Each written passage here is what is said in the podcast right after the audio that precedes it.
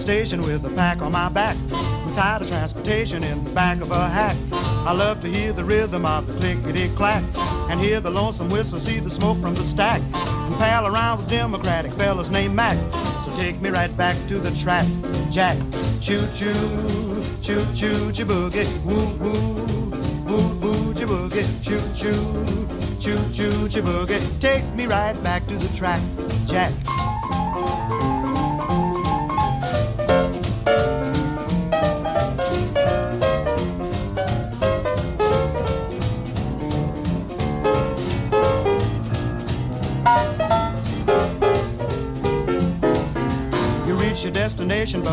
Alas and alack, you need some compensation to get back in the black.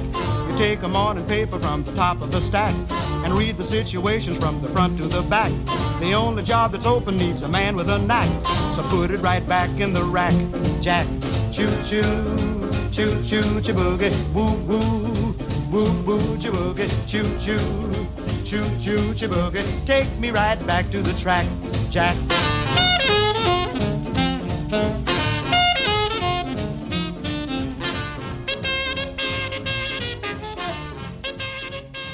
Hello, dear friends.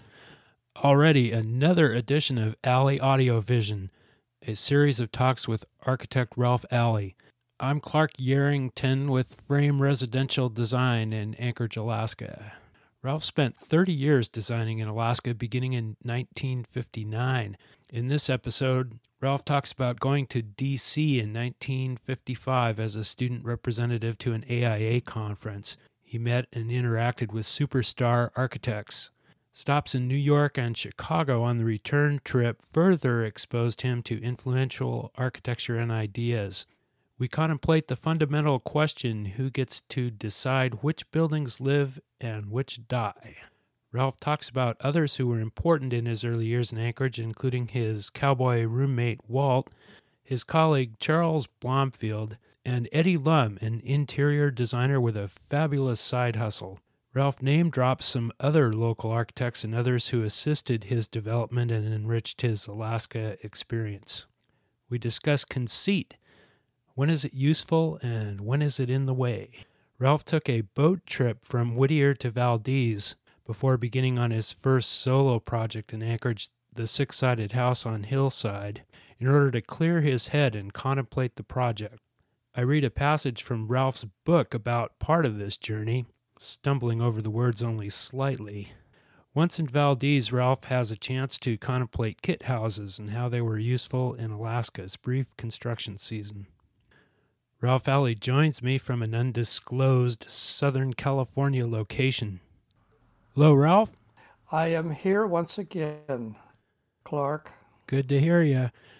So, at the um, this is our third episode already. At the conclusion of the second episode, you were talking about a trip that you made, a pilgrimage, I guess, of sorts, with the dean of the University of Idaho Architecture Department. And I think you wanted to go back and talk about another trip where you were exposed to a lot of work that would later influence you a few years before that, 1955. Is that right?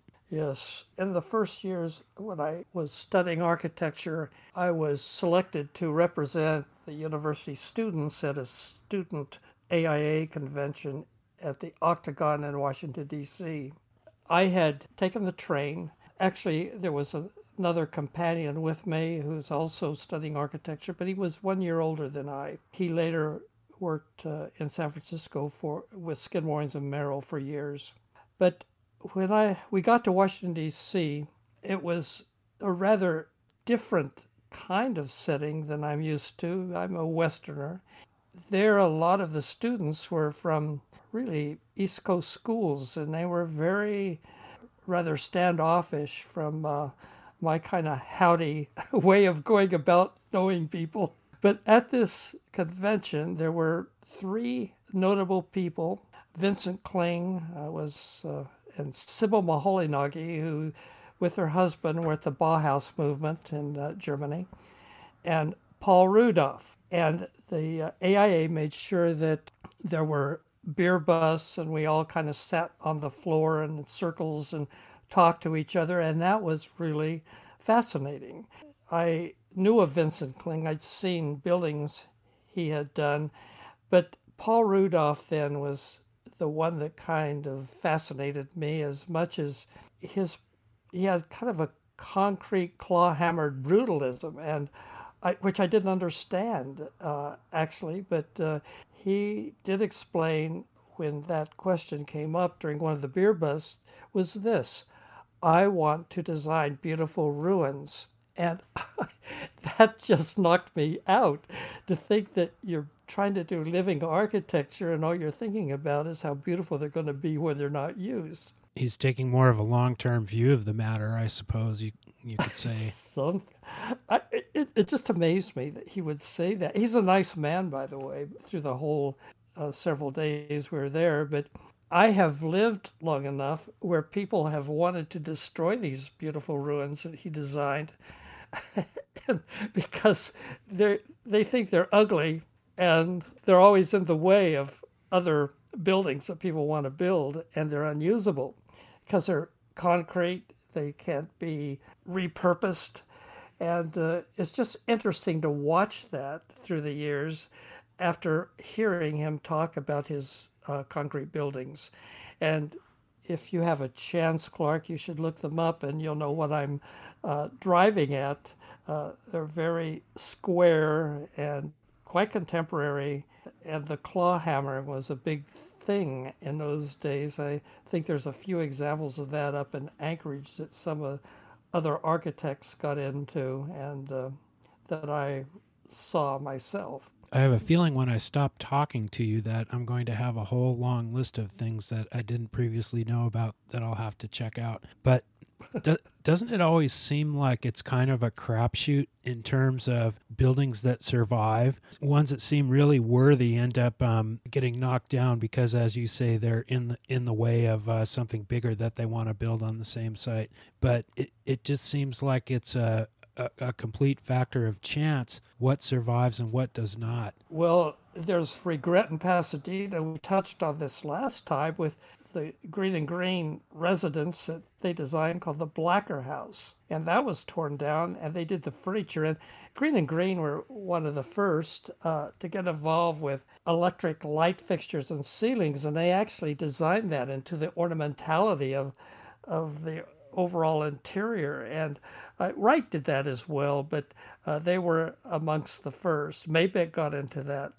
But they tore down the Blacker house and now they're trying to collect all the parts the furniture, the lighting fixtures. they want to get it back again, and it's too late, really. Mm-hmm. Well, you, you got to try, I guess. Worth, worth a try. but yeah, sounds yeah, sounds like kind of an well, impossible uh, task. When we were in Washington D.C., the AIA made sure that us students got to be exposed to all of the buildings that are of note, uh, the Capitol building and the new Senate building then. The Washington Cathedral was uh, getting completed. We didn't do the uh, the Lincoln Memorial, but we saw it and didn't go up in the Washington Monument. But it was really exciting to have the narration. It was uh, a narrated tour, and it was really interesting for um, uh, someone who's trying to expand their concept of architecture. And afterwards, I took the train to New York on the Pennsylvania Railroad and arrived first thing in New York City in Pennsylvania Station and went up on the street. It was bitter cold, but it was Thanksgiving. Saw the crowds were gathered already in the Sub Macy uh, Thanksgiving parade. And I hate to tell you this, but you probably don't even know what this is, but Howdy Doody and Hopalong Cassidy were on floats there. And uh, you, if I say that to someone today, they don't. They think I'm nuts. They don't even know what I'm talking about. Oh, I know what you're talking about. It was maybe a couple of years before my time, but I I know who you mean. Sure. anyway, uh, uh, Bud and I, who is uh, the guy also there with me, we walked and saw the Lever House, which was Skidmore and Merrill and uh, of course the uh, Seagram's building, which is under construction, all beautiful. It was the sun was coming up over the East River, and that was just golden. It was a wonderful thing to see. I had a my older sister was married to someone who had a relative who was a television producer, and he asked us to come down to his place uh, at the Gramercy Park Hotel and and have Thanksgiving dinner. And Bud and I were in sweaters and car coats, and he took he made it uh, some kind of a deal with the maitre d there that we would be allowed to go in looking like Hicks from Idaho. and our car coats and sweaters. And we had the most beautiful Thanksgiving dinner in the Gramercy Park Hotel there. Had many, many courses, and I'd never seen anything like that in my life. But that was quite memorable. And yeah, you were probably a lot more comfortable than the people wearing the uh, suits. yes, and ties. and afterwards, we got on the train and went to Chicago. And there was a person there who uh, was uh, met us at the train uh, downtown there, walked up to us looking for us, and said to me, the first sentence I ever heard in this kind of back talk. He says, "What time it is? The train is leaving already," and I didn't quite. I wasn't able to process that right at first, but it ended up that he was going to take us on a tour and wanted to make sure we didn't miss the train. So he took us to Oak Park, had arranged for us to go through some of Wright's early work, and then uh, drove us down to um, Lakeshore Drive, where we went into the towers that were quite the rage in those days, and the Prudential Building. And late that night, we left for um, Spokane, Washington, and uh, that was just one impact of a trip as far as architecture was concerned. I think about it quite often, think about these people. When we were having a beer bust in Washington, I was a piano player and I always was asked to play the piano. And then Sybil Moholy-Nagy came and sat down on the piano stool next to me. And then when it was time to have the beer bust, we just turned around on the piano stool there and we talked. And she was asked something about if she could tell. She was she taught at Pratt Institute in New York at that time, and if she could tell bad or good students, this one of the crazy people there who were sitting on the floor and probably too much beer, uh, asked her that question, and she, I was wearing a red tie, and she turned to me and grabbed the tie out of from my coach. He says, "I could tell an architect by the tie he wears." every the room just went into laughter. That was kind of an interesting moment for me. I was a shy when I was a, that young. I didn't quite know what to make of it, but she was a very kind lady. I think the casual trend uh, finally caught up with me. I never wanted to wear a tie or even a shirt with uh, with buttons and a collar. You know, I remember walking around in um, Livingston's office in the 80s, and uh, I couldn't even be bothered to have shoes on. You know, it was. Where were you? Oh, in Anchorage at uh, uh, Tom Livingston's office. But um, the, uh, the oh Tom Livingston, yeah, yeah, it's a, it's a sort of a, a personal um, point of pride with me that I haven't had a necktie around my neck for probably more than twenty years now. anyway, well, I think Steve Bettis wasn't he involved with one of the offices you worked. Yeah. Uh, he worked for me for some years, and he was barefoot and drove a Volkswagen van and sometimes had a ham hanging over his drafting table. I had to get after that guy a lot. yeah, there's a lot of uh, strange personalities in these offices. I'm sure we'll be uh, talking more about that. So when um once you've collected all of these influences and uh, you're back in Anchorage, was there really much use for a lot of it, or? Uh... Oh yes. Well, there was several things that really came to use. Uh, I love the idea of Greene and Greene exposed structure. Beforehand, you, someone have to put your mind in that era. And I grew up in houses when uh, you didn't see the structure whatsoever. The rooms were pretty well plastered. And when I was younger, I my mom and dad built a home in New Mexico, uh, out in the country, which was pretty much a, that vernacular and had vigas and things. And I was down there every day after school just watching it. It fascinated me.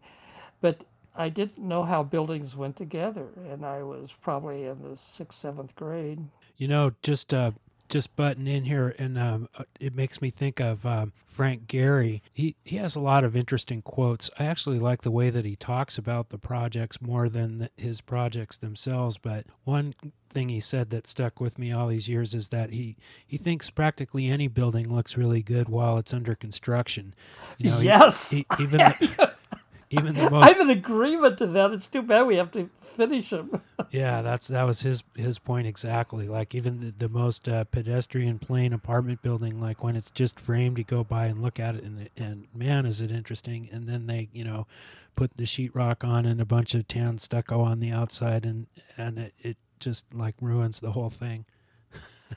well, that's the thing that is so phenomenal about some of Maybeck's work and Greene and Greene. And these guys were born in the 1860s, but their buildings just exposed the structure, and you had a great sense of visual security from that. And of course, uh, the Greene brothers had studied metalworking and the joinery. They used pegs and ornamental iron to kind of tie things together. And a lot of that was influenced, uh, kind of spurred on by the Japanese architecture, in which uh, they had seen at that 1893 uh, Columbian Exposition, which was actually in commemoration of uh, Columbus discovering America. But it was that exposed structure was something that just really took with me. And of course, uh, being around the house under construction down in New Mexico, another influence.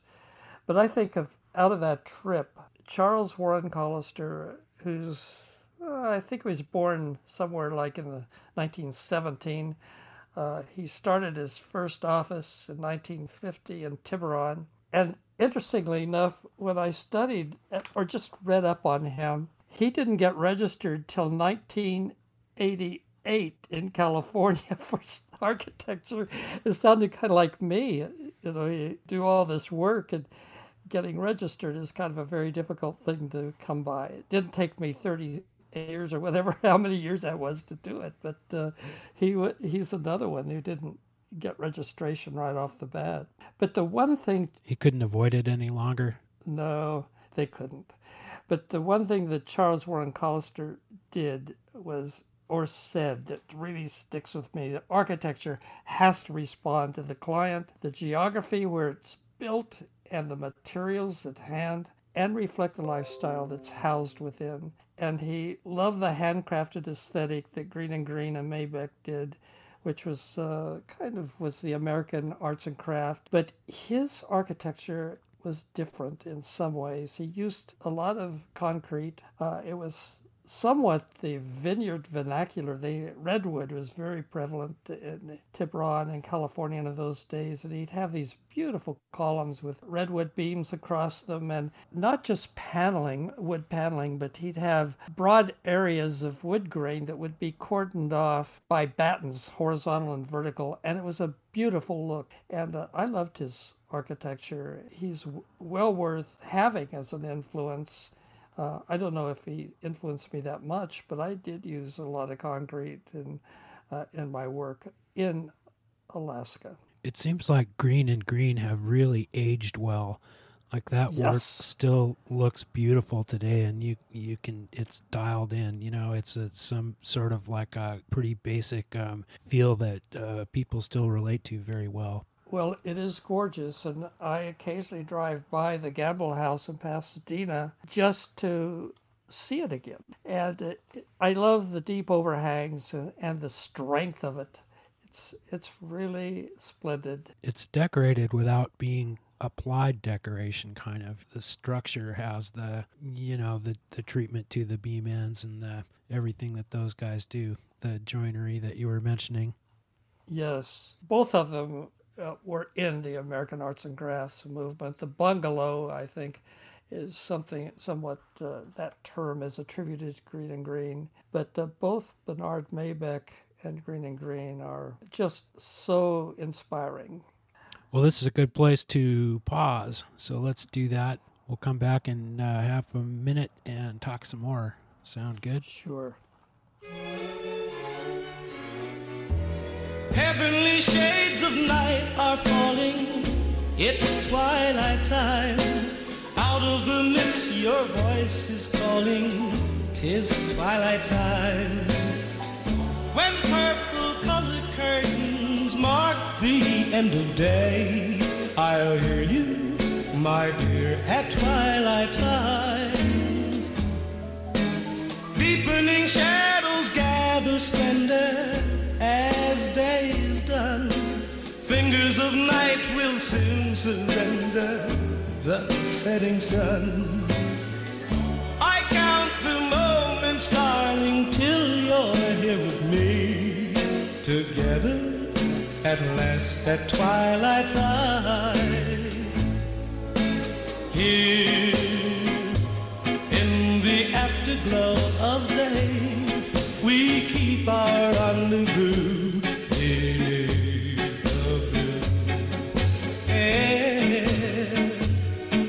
The sweet and same old way, I fall in love again as I did then. Deep in the dark, your kiss will thrill me like days of old, lighting the spark of love that fills me with dreams untold. Each day I pray for evening just to be with you. Together at last at twilight time. Here in the afterglow of day, we keep You, dear listener, are tuned in to Alley Audio Vision. I'm the host with the shiny pompadour and velvet tech shoes, Clark Yarrington.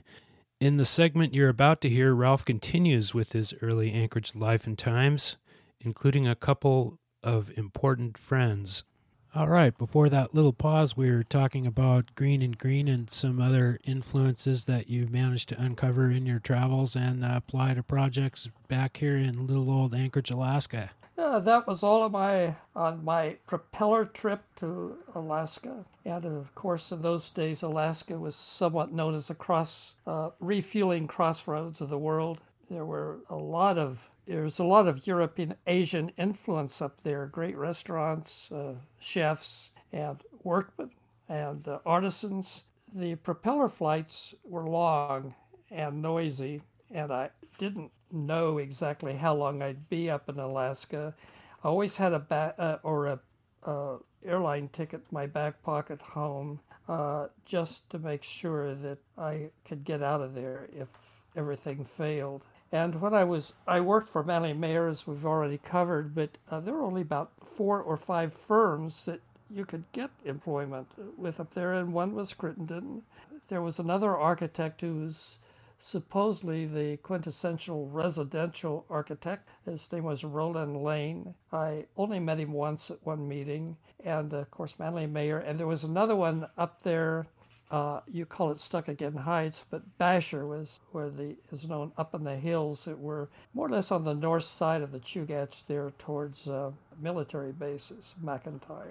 So there weren't too many places you could go if everything failed. So you almost had the sense either you're going to fly home or have to go to either one of those people to get another job. So, circa 1960, there were only five uh, major architecture firms, or major, I guess they were all smallish by today's standards. But then, you know, it it only took maybe uh, 10, 15 more years to where there was double and then triple and then four times as many. So, it gives you some idea of how uh, quickly things started happening here in the in the 60s. A lot more new people. Well, statehood started it, and then, of course, jet travel just changed the face of Alaska. You could get in and out of there, and with somewhat the uh, time changes, you could get to Anchorage before you left Seattle. Uh, it was a kind of Boy, it wasn't that movement. fast, was it? well, with the time changes, it was. But the Anchorage was uh, not large when I first went up there with those firms. And Roland Lane had a very small firm, but had a profile. But if you wanted to get another job, most people went over to Crittenden's office. And I did meet McIntyre on a couple of occasions. Anchorage was about 35,000 people, I was told. Military bases, two of them included, included the dogs and cats also, I was told. So it was not large. It was easy to uh, get some kind of a profile up there. Yeah, don't forget to count those canine units in the census. They're part of the family too, as we know. The uh, boarding house that I went to had a number of boarders there. One of them was named Walt, who I'll, I'll get to him in time, but uh, the first Christmas I was there, I couldn't go home and I didn't know anybody up there. I, I just decided to stay at the boarding house. And the boarding house madam there said, Well, if you do, you're going to be the only one here, and you're going to have to cook your own meals and blah, blah, blah, turn off the stove, lock the doors. And so I, I really did that. And was Christmas Eve was sitting in the living room there and uh, that'd be fun to be around a big building like that where there's normally lots of people there and you're the only one there. I would have totally done that. Noises are are loud and often when you're by yourself in a house like that in the middle of a parking lot but uh, maybe the thing to do is get back a little bit to this moment of being in that house because a little bit before that in the office itself there was another guy who came up there from Texas named Charlie Blomfield. And he was a very interesting guy at that time. He uh, wasn't hired before he went up. He drove up in a big black Cadillac four door. He with his wife over the Alcan. He had um, I think four kids at that time with a pregnant, and I think Adelaide, his wife, is pregnant. Uh, he wore these beautiful silk suits, and I don't think he had a parka the first day. He had a straw hat on. but he did winterize. It got too cold. But uh, he was a nice, nice fellow. I, I loved, I lived in Texas during the war, and I love that accent, and I still have many friends in Texas. But during, as I, well, I guess I'd mentioned that my dad had died a couple of years before I went to Anchorage. At that boarding house, my mother decided that she was going to go to California, uh, where she she was a surgical nurse, and she took a position there. Sent my stuff in many boxes to the boarding house, and that somewhat cinched my staying in Anchorage, regardless what, because it wasn't just one box. It was my room at that house was emptied, and I looked through all that thing. She'd never uh, she didn't send Art Troutner's uh, little truss joist that he made for me. she thought it was a bunch of junk, but it was all the things she thought I needed and would want. And the uh, before that, the boarding house lady was furious about that, and I didn't know what to do with it. She was and mad because office, just because all those things were there, and there was like tons of boxes in the hallway or something. Well, I had been staying at different places uh, in the summer when I was involved with uh, the 1200 L Street. I stayed up there for the summer and had drafted that first house, the six sided house. And then soon after, the guy who hired me had asked me if I would house sit his house down in Westchester Flats. Why, he and his wife went to Europe, and I did. So I was in and out of that boarding house. By the time that the Hamiltons' return, I really didn't have a place to go but the boarding house, and I hadn't a car. That kind of sets the scene where I was when all those boxes were there, and why Walt plays an important part because she didn't have a private room for me. I had to share a room with Walt, who was a cowboy and very different than me. But he liked talking to me. When I was sitting in that living room Christmas Eve Feeling sorry for myself, I heard the back door open and I heard these footprints coming through the linoleum in the kitchen, through the linoleum in the entryway, and I saw this hand coming around the door casing, and I thought, I'm going to get killed. What is this? And it Forgot was Walt. to lock the door, huh? the doors were double locked. Oh. It was a it was a kind of like a, a Halloween surprise or something, but it was Walt, and he'd been out shopping all day. His big thing every Christmas, he was a benefactor uh, to a native family, and he would buy gifts for this uh, widowed lady and her kids. There were about four children there, uh, three girls and a boy. And he says, "Good, you can help me wrap present presents for these people." He says, "I've got a bunch of wine here. We can drink wine and wrap presents." And we did all night, and I was so sick by morning. I don't drink all that much, and I was on the bed, and he said, I ready to go. He says, It's time to get over there. And I said, Walt, just let me die. just leave me alone. And he says, You're going to go. Anyway, we went to this native house, car full of packages that we'd wrapped all night.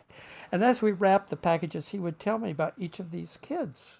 And we drove up to this house, and the windows, the kids were in the windows, and when they saw him drive up, and they ran out there in the snow and helped us carry packages in, screaming and hollering and with happiness. I've never seen anything like it. And uh, we went in there, and these people, there was no selfishness, no fighting, uh, just joy. And I hadn't seen a Christmas morning like that in my life. Afterwards, they served breakfast to us. Uh, that was one wonderful, unexpected Christmas gift for me. It's funny how sometimes things work out really well with no planning. Yes, it was wonderful.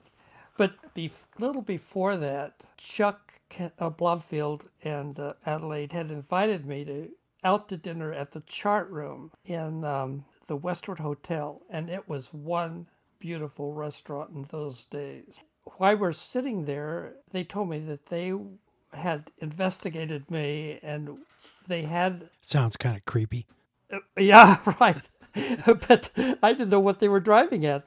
They said they had rented one side side of a duplex down there on I Street that had a full basement, and on one end it had an apartment with stairs to the outside, and asked me if I would uh, sublet that from them.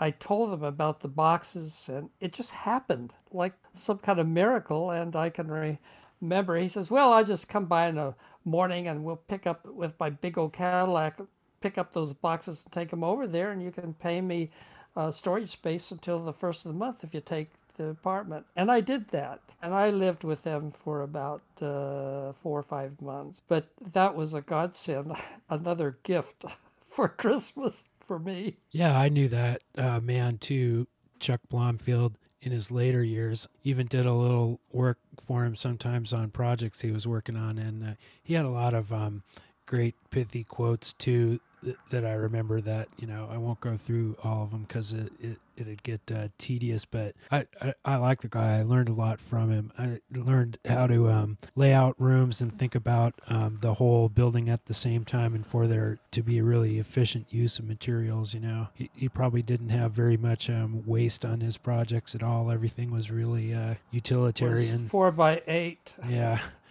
Yeah.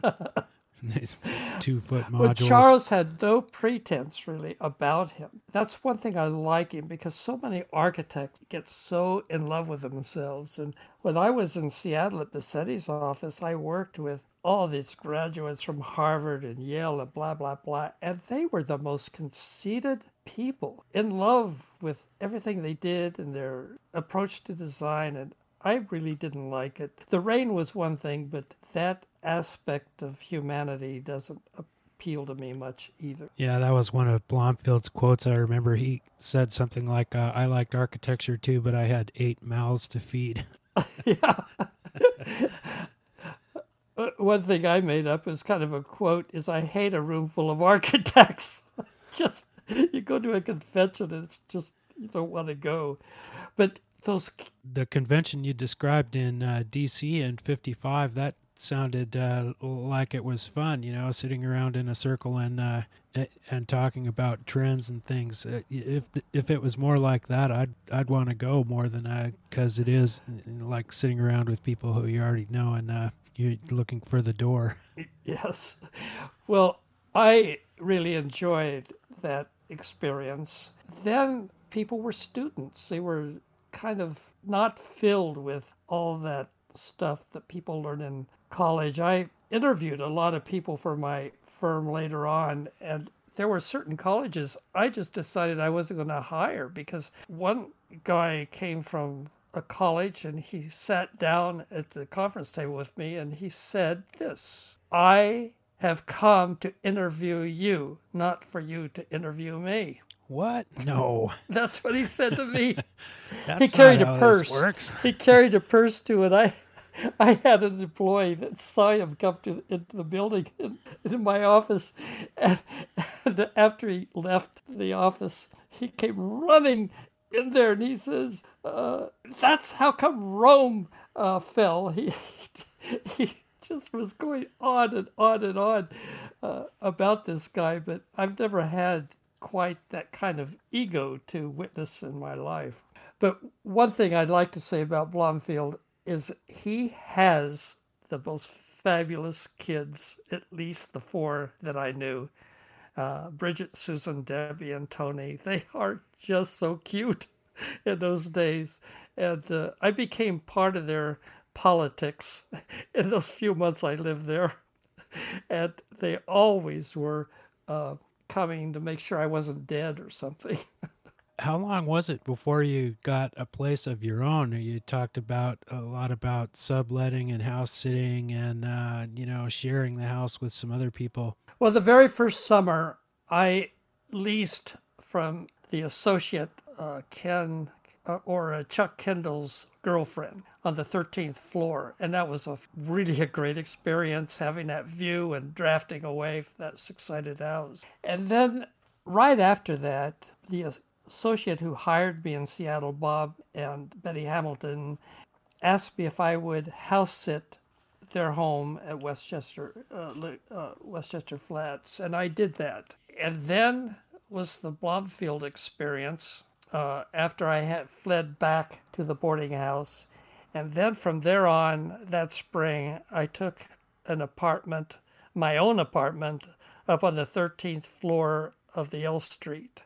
But on the east side, I didn't look over the inlet. There was a gal named Millie Lazich that was introduced to me by Chuck Kendall's uh, girlfriend Cora, who lived at the L Street, who's a long time resident of Anchorage, who worked at the Denali Theater as a uh, in the ticket booth and at the telephone company. She held down two jobs and up and, and did that up until just the latest years. She always called me Yogi because I made the boarding house lady feed me yogurt and liver for breakfast every morning, and I was into taking care of myself. Had tiger's milk, the whole works, from Adele Davis's book, and but and and by the way, she still is uh, Millie Lazich and still calls me Yogi when we're talking on the phone. These people uh, seem to have a long life in the L Street apartments. Uh, when I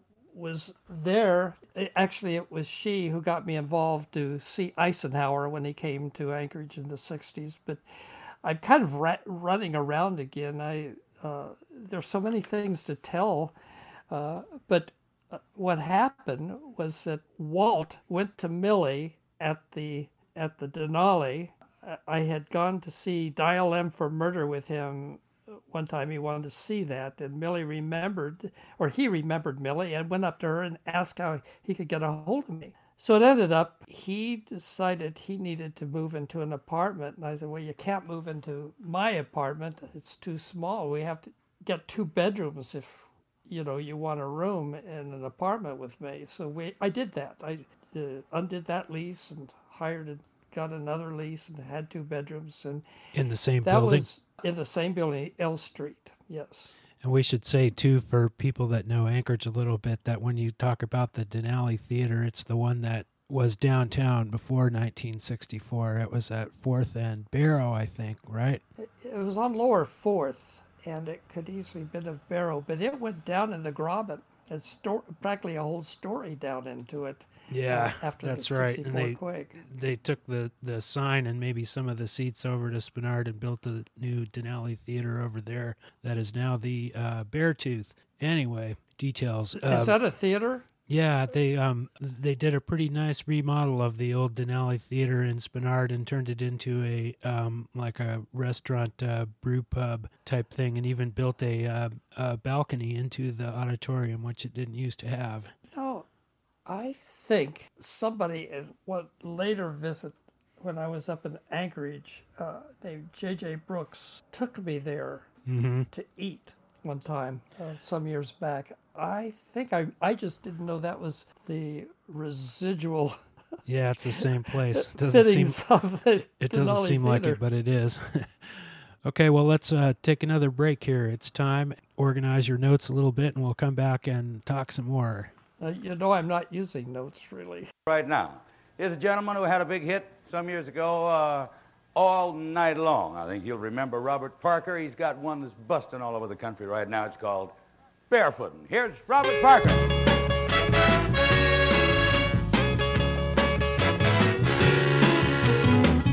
Everybody get on your feet. You make me nervous when you're in your seat. Take off your shoes and pat your feet. We doing a dance that can't be beat. We barefootin'. We barefootin'. We barefootin'. We barefootin'. Went to a party the other night. Long tall Sally was out of sight. Threw away a wig and her house sneakers too. She was doing a dance without any shoes. She was barefootin'. She was barefootin'. She was barefootin'. She was barefootin'. Hey, little girl with your red dress on. I bet you can barefoot all night long. Take off your shoes and throw 'em away. Come back and get 'em another day. We barefootin'.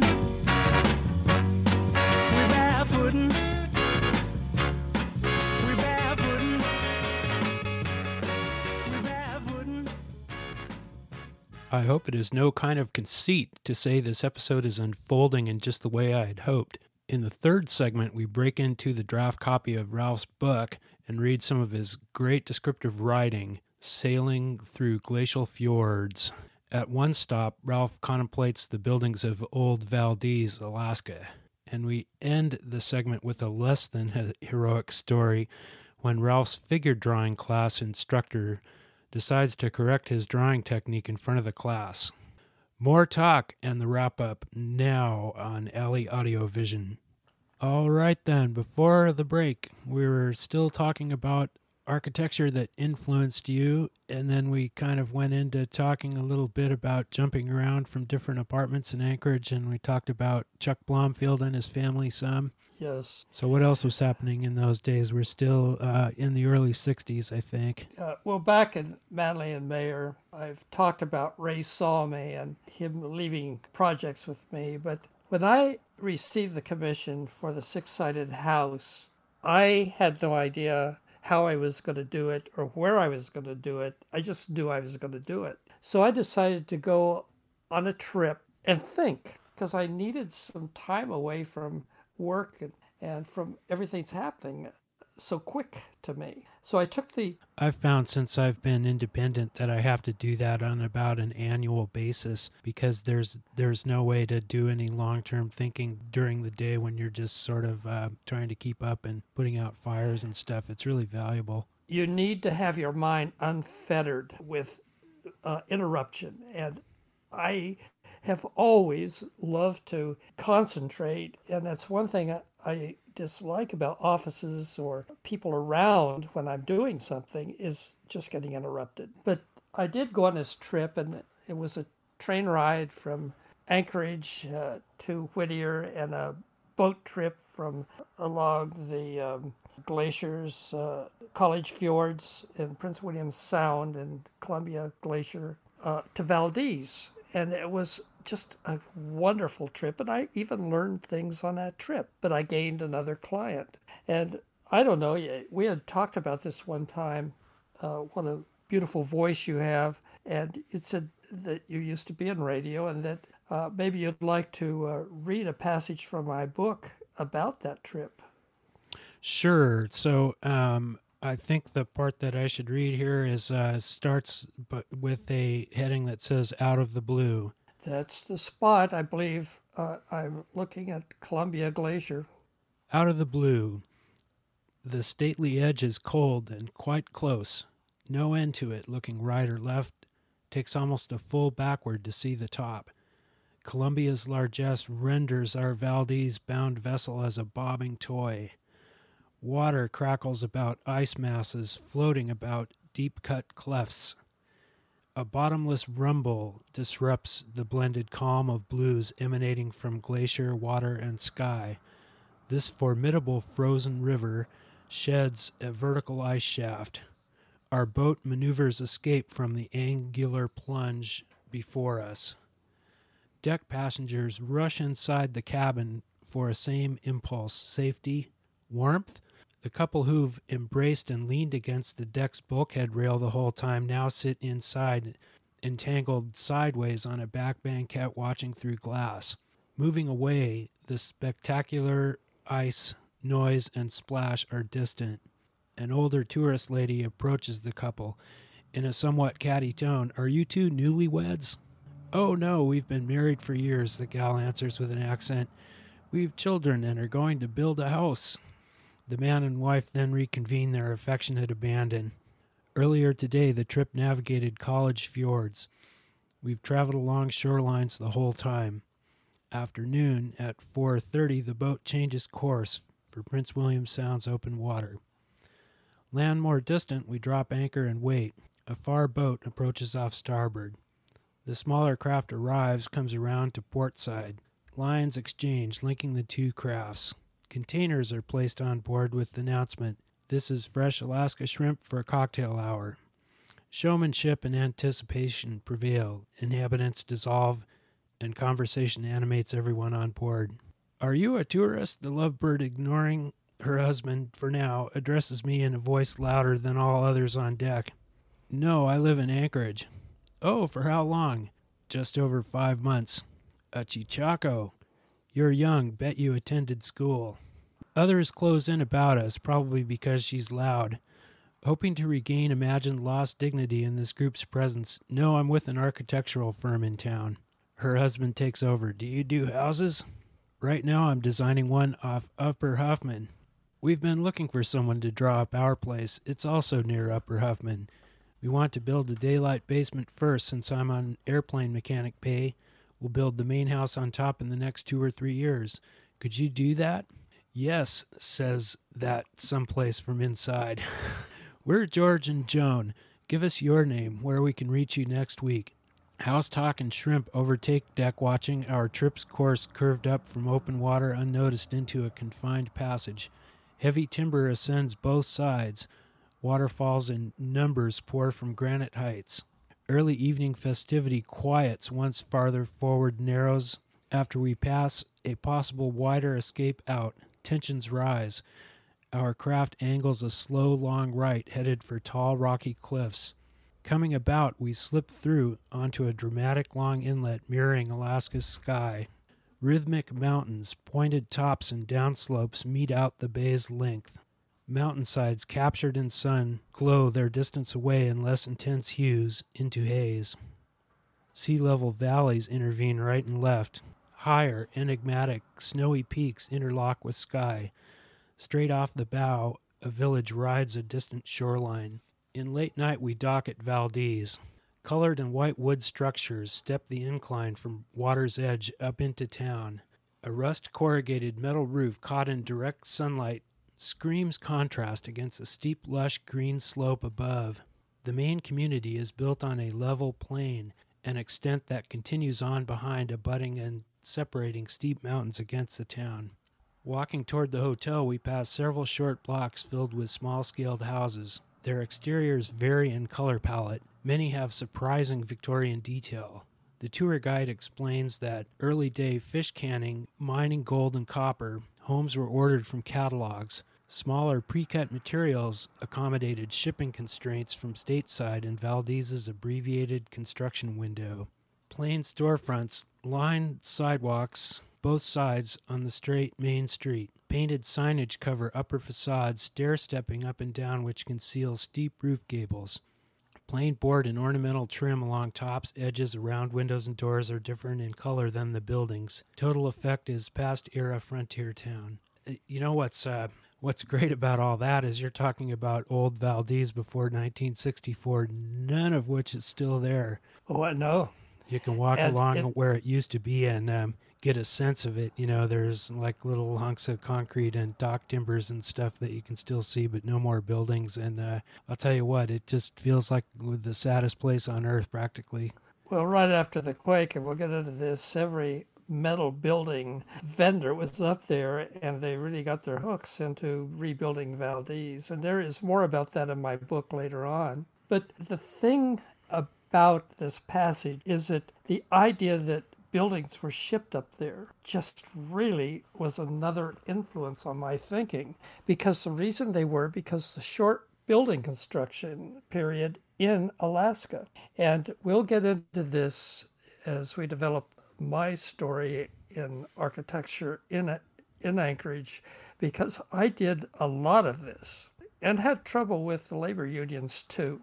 That's one thing about this one chapter that I thought would be valuable uh, in this uh, podcast. But I would like to go back now to uh, Manley Mayer, and I'm just going to give you a list of people that I worked with there Ken Maynard, Roger Spiker, Art Bennell, Dick Mayo were all people who had a tremendous influence uh, in my quest in architecture in those days.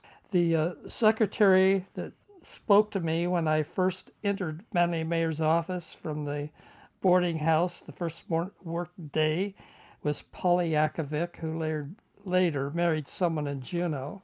And she was the one who said these great words, You must be the new boy, which I did not like.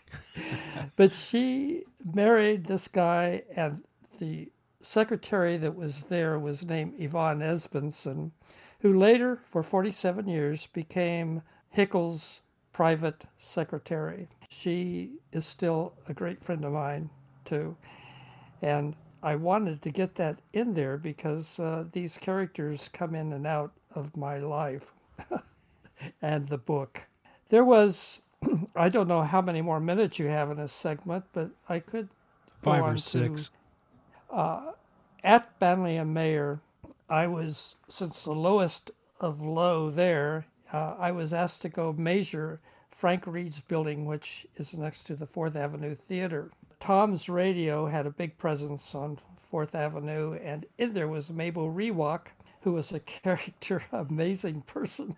But I had to ask her for the how to get the key, and sh I had to go upstairs to Frank Reed's office, and I got the key, and that's when I was on the second floor. It was a, a strange place. Uh, I think Senator Bartlett had an office up there, but it was a floor without, it had a very casual layout as far as hallways. It was hard to measure, but I was on my hands and knees and dust and spiders and measuring this and that. And these beautiful female legs came up next to me, and I looked up and there was this smiling lady with long blonde hair and a ponytail and beautiful eyes named Helen Gibney. And she took me over to Studio One that she and her husband owned, which was there on the second floor, and asked me to come to their house for dinner. And that's where I met my first client.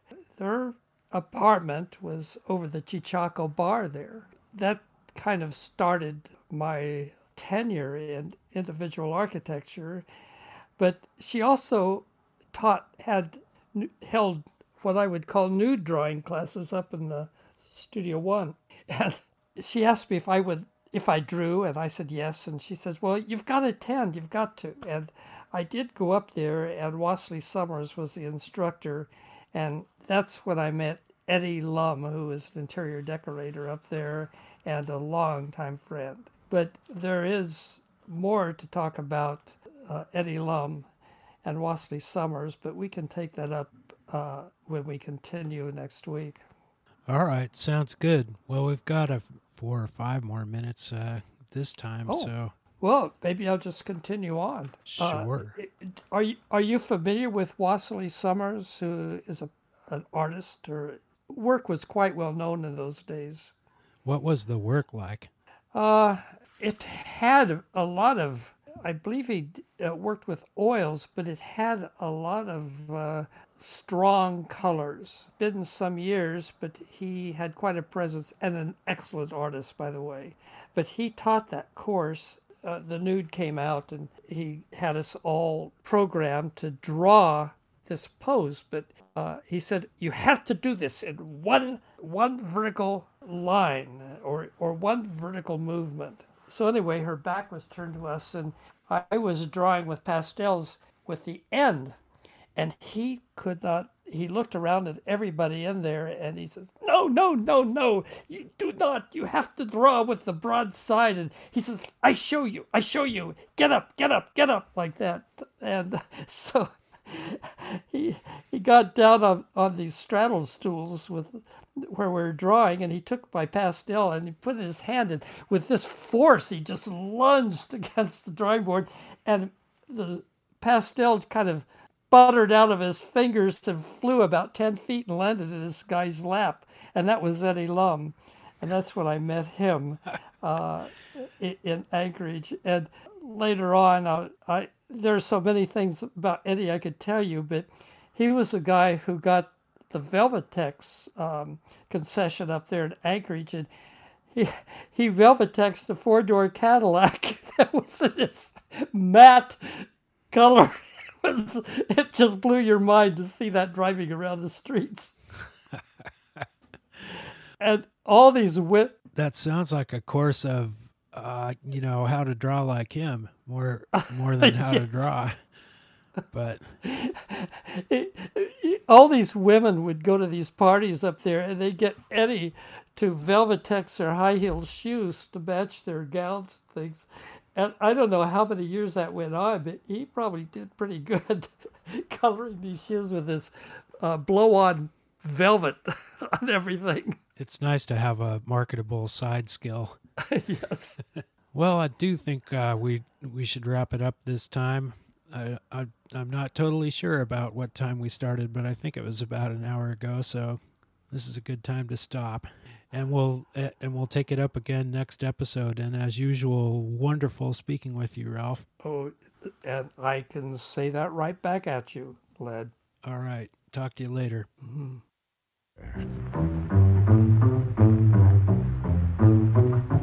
Hey boy, hey boy, hey, hey, what you doing, man? Cut it. Hey, what you going, what you gonna do? That ain't the piece we supposed to play. Come on. Well, I guess I better get on in here with it.